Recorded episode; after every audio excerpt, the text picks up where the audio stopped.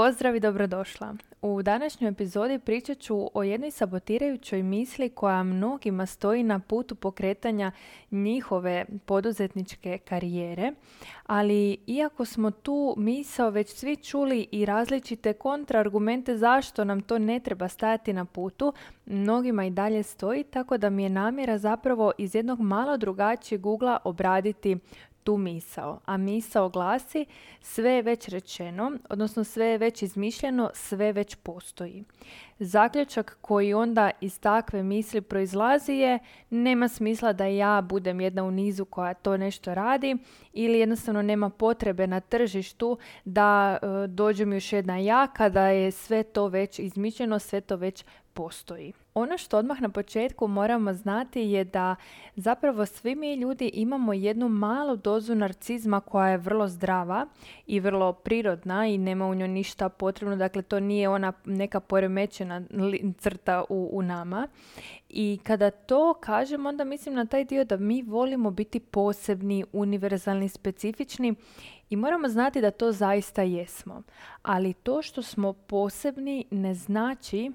da je sve što mi radimo i kreiramo posebno, odnosno moramo znati da ljudska civilizacija postoji već jako, jako dugo i da vrlo vjerojatno sve čega smo se mi domislili, sve što radimo,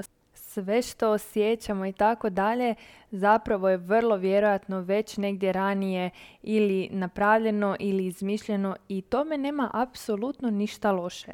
Najbolji pokazatelj toga da činjenica da sve već postoji ne govori o tome da tržište i dalje nema potrebu za time je činjenica da primjerice u Hrvatskoj ima jako puno diplomiranih ekonomista, fakulteti su krcati studenata koji završavaju ekonomiju je jako puno, a naša ekonomska situacija u zemlji je katastrofalna. S druge strane, nikada nije bilo ovako puno fitness trenera i stručnjaka kao danas, a opet ako gledamo malo Hrvatska ili općenito regija govoreći, nikada nije imala gore rezultate kada je u pitanju pretilost, srčane bolesti i tome slično. Što nam to govori? To nam govori da činjenica da nešto postoji na tržištu ne znači da to adekvatno zadovoljava potrebe tržišta ili barem nije predstavljeno na način na koji tržište to treba i razumije. Prije nego krenemo malo dublje i iz jednog drugog ugla u ovu temu, budući da znam da ti je ovo e, na teorijskoj razini sve poznato, želim ti dati samo jedan vrlo upečatljiv primjer koji će ti vjerujem ostati u pamćenju kako bi ovo zaista nekako integrirala, a to je primjer kako u današnje vrijeme sigurna sam da svatko od nas čuje barem jednu osobu ili smo i sami ta osoba koja komentira današnju mladež ajme današnji mladi su ovakvi ili onakvi, mi smo bili takvi i takvi, ove nove generacije su sve više x i sve manje y i tako nekako smatramo da je ova nova generacija na neki način zaostala u odnosu na nas i na način na koji smo mi provodili djetinstvo. Jedan vrlo zanimljiv podatak je činjenica da su pronađeni spisi još iz doba Rimskog carstva kada se pisalo upravo o ovome problemu. Dakle, pisalo se kako današnja mladež, odnosno tadašnja mladež, je puno više ovakva u odnosu na njih ili puno više onakva ili što god što nam govori zapravo da sve te neke naše priče, naši problemi, izazovi i prepreke koje mi smatramo samo svojima, univerzalnima i novima zapravo su na neki način ponavljanje prošlosti. E sad, budući da ti je sve ovo već, kao što sam rekla, kognitivno bilo poznato i jasno i čula si te informacije, ono kako ja pristupam u radu sa svojim klijenticama i općenito budući da polazim iz te psihoterapijske sfere, ono kako ja pristupam bilo kojem problemu sa kojem mi ljudi dođu je da vidim što je to u nama, što nas blokira, a neku drugu osobu ista ta stvar ne blokira. Pa tako si možemo postaviti pitanje kako to da ti možda se ne usudiš krenuti kreirati nešto, neku uslugu ili proizvod na tržištu koja već postoji, a mene, na primjer, činjenica da postoje i psihoterapeuti i mindset mentori i kogod da se bavi nečim sličnim kao ja, naravno da ne radi istu stvar kao ja jer nitko nema isto iskustvo kao ja, isti spoj vještina, znanja i tako dalje, ali ajmo onako u globalu reći da je nešto slično ovome postojalo, pogotovo u svijetu, u našoj regiji malo manje. E sad kako to da to mene nije zaustavilo, a tebe je? Objašnjenje ovoga leži u principu koji ću ti kasnije objasniti, a kojeg sam nazvala kako sadržaju pristupam, tako ga i kreiram. E sad što to znači? To znači da ja kada vidim neki sadržaj koji mi je poznat, kojeg prepoznajem i raspoznajem, koji sam već negdje čula, pročitala ili bilo što drugo, ja umjesto da si kažem aha to već znam i pređem dalje, postavim sebi pitanje ok, da vidim koliko ja ovo živim, koliko ja ovo primjenjujem i pokazuju li moji rezultati da ja ovo znam.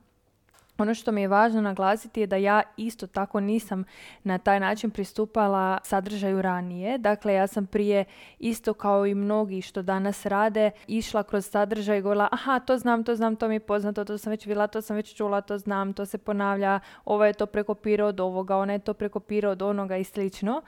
Ali takav mindset, takvo razmišljanje i takav pristup sadržaju me nisu dovodili nigdje, odnosno nisu me mijenjali. Ono što se tada događalo je da sam ja kao mali bubamarac skakala sa jednog sadržaja na drugi, sa knjige na knjigu, sa programa na program i slično, ali bez da sam pritom mijenjala sebe. I što se onda događa? Onda ti odjednom sve poznato, imaš privid da sve znaš, ali tvoji rezultati to ne pokazuju. I koliko god to bilo teško u tom trenutku priznati, postoji ta jedna faza u kojoj moraš pogledati u sebe, okrenuti zrcalo prema sebi, postaviti sebi pitanje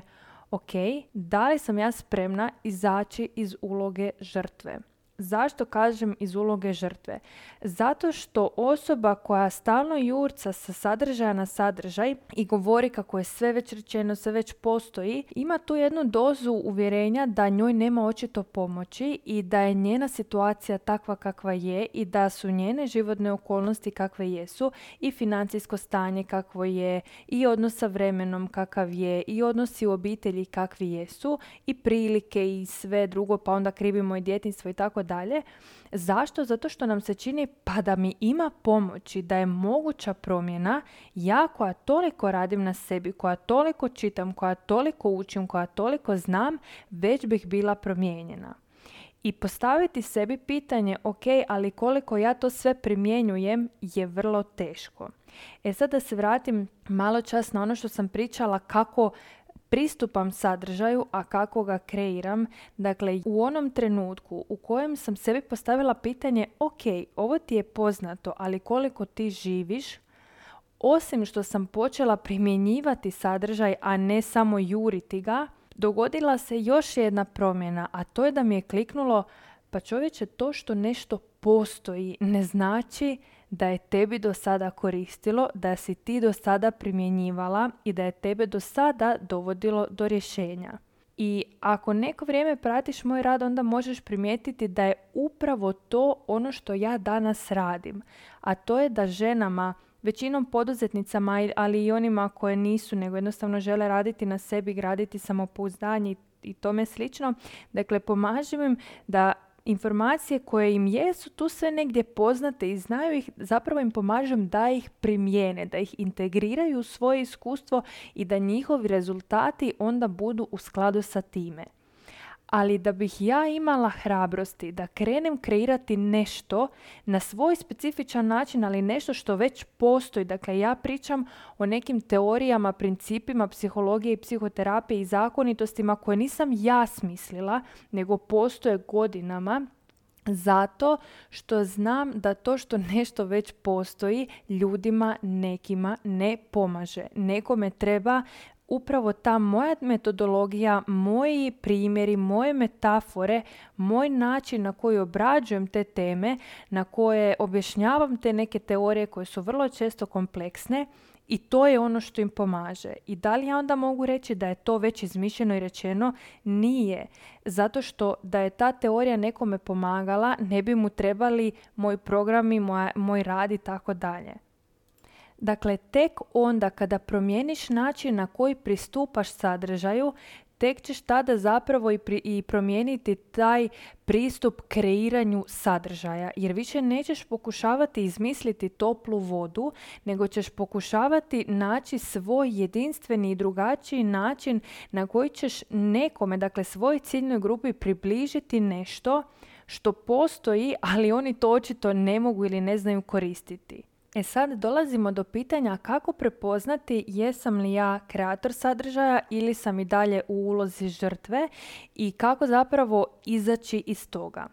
Najlakši način na koji ćeš prepoznati da si u tom nekom, ajmo reći, sabotirajućem mindsetu, odnosno mindsetu koji nije otvoren za promjenu, je da ukoliko u tuđem sadržaju vidiš i prepoznaješ misli poput joj pa ovo sam već negdje čula, aha to znam, joj pa ovo slično priča i, i ova ili ona osoba, aha pa ova je ovo uzela od one, pa ova, rad, ova kopira ovu to je već ova pričala. To su misli koje te drže na mjestu.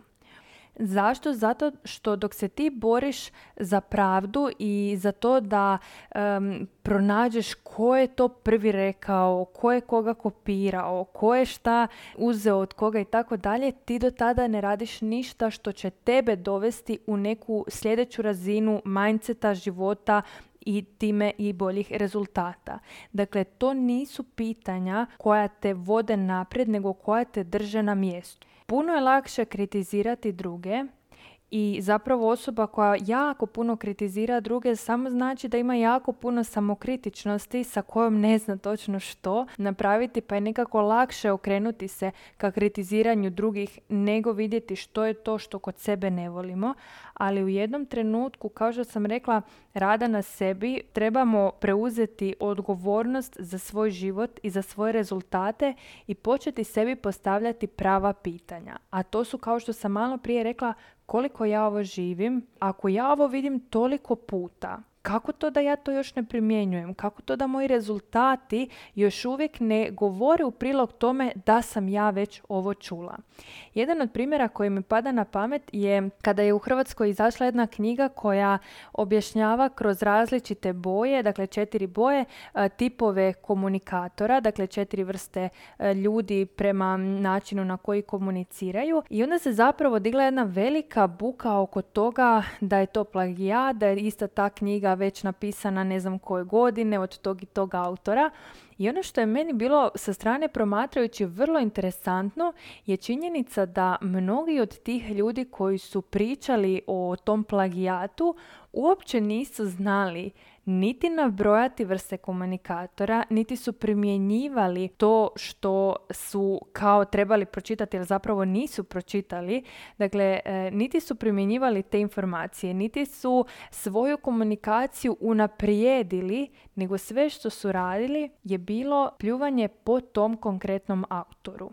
Da se razumijemo, ja sam apsolutno protiv toga da uzimamo tuđe autorsko dijelo i stavljamo svoje ime i prikazujemo to kao svojim, ali uopće se u ovom podcastu ne želim baviti time, jednostavno postoje nadležne institucije za tako neke stvari. Ono čime se zapravo ovdje bavimo je pitanje e, kako pristupamo sadržaju i da li informacije iz vanjskog svijeta koristimo za sebe ili protiv sebe. A svaki onaj put kada stavljamo fokus na pogrešna pitanja i pogrešna mjesta zapravo radimo protiv sebe.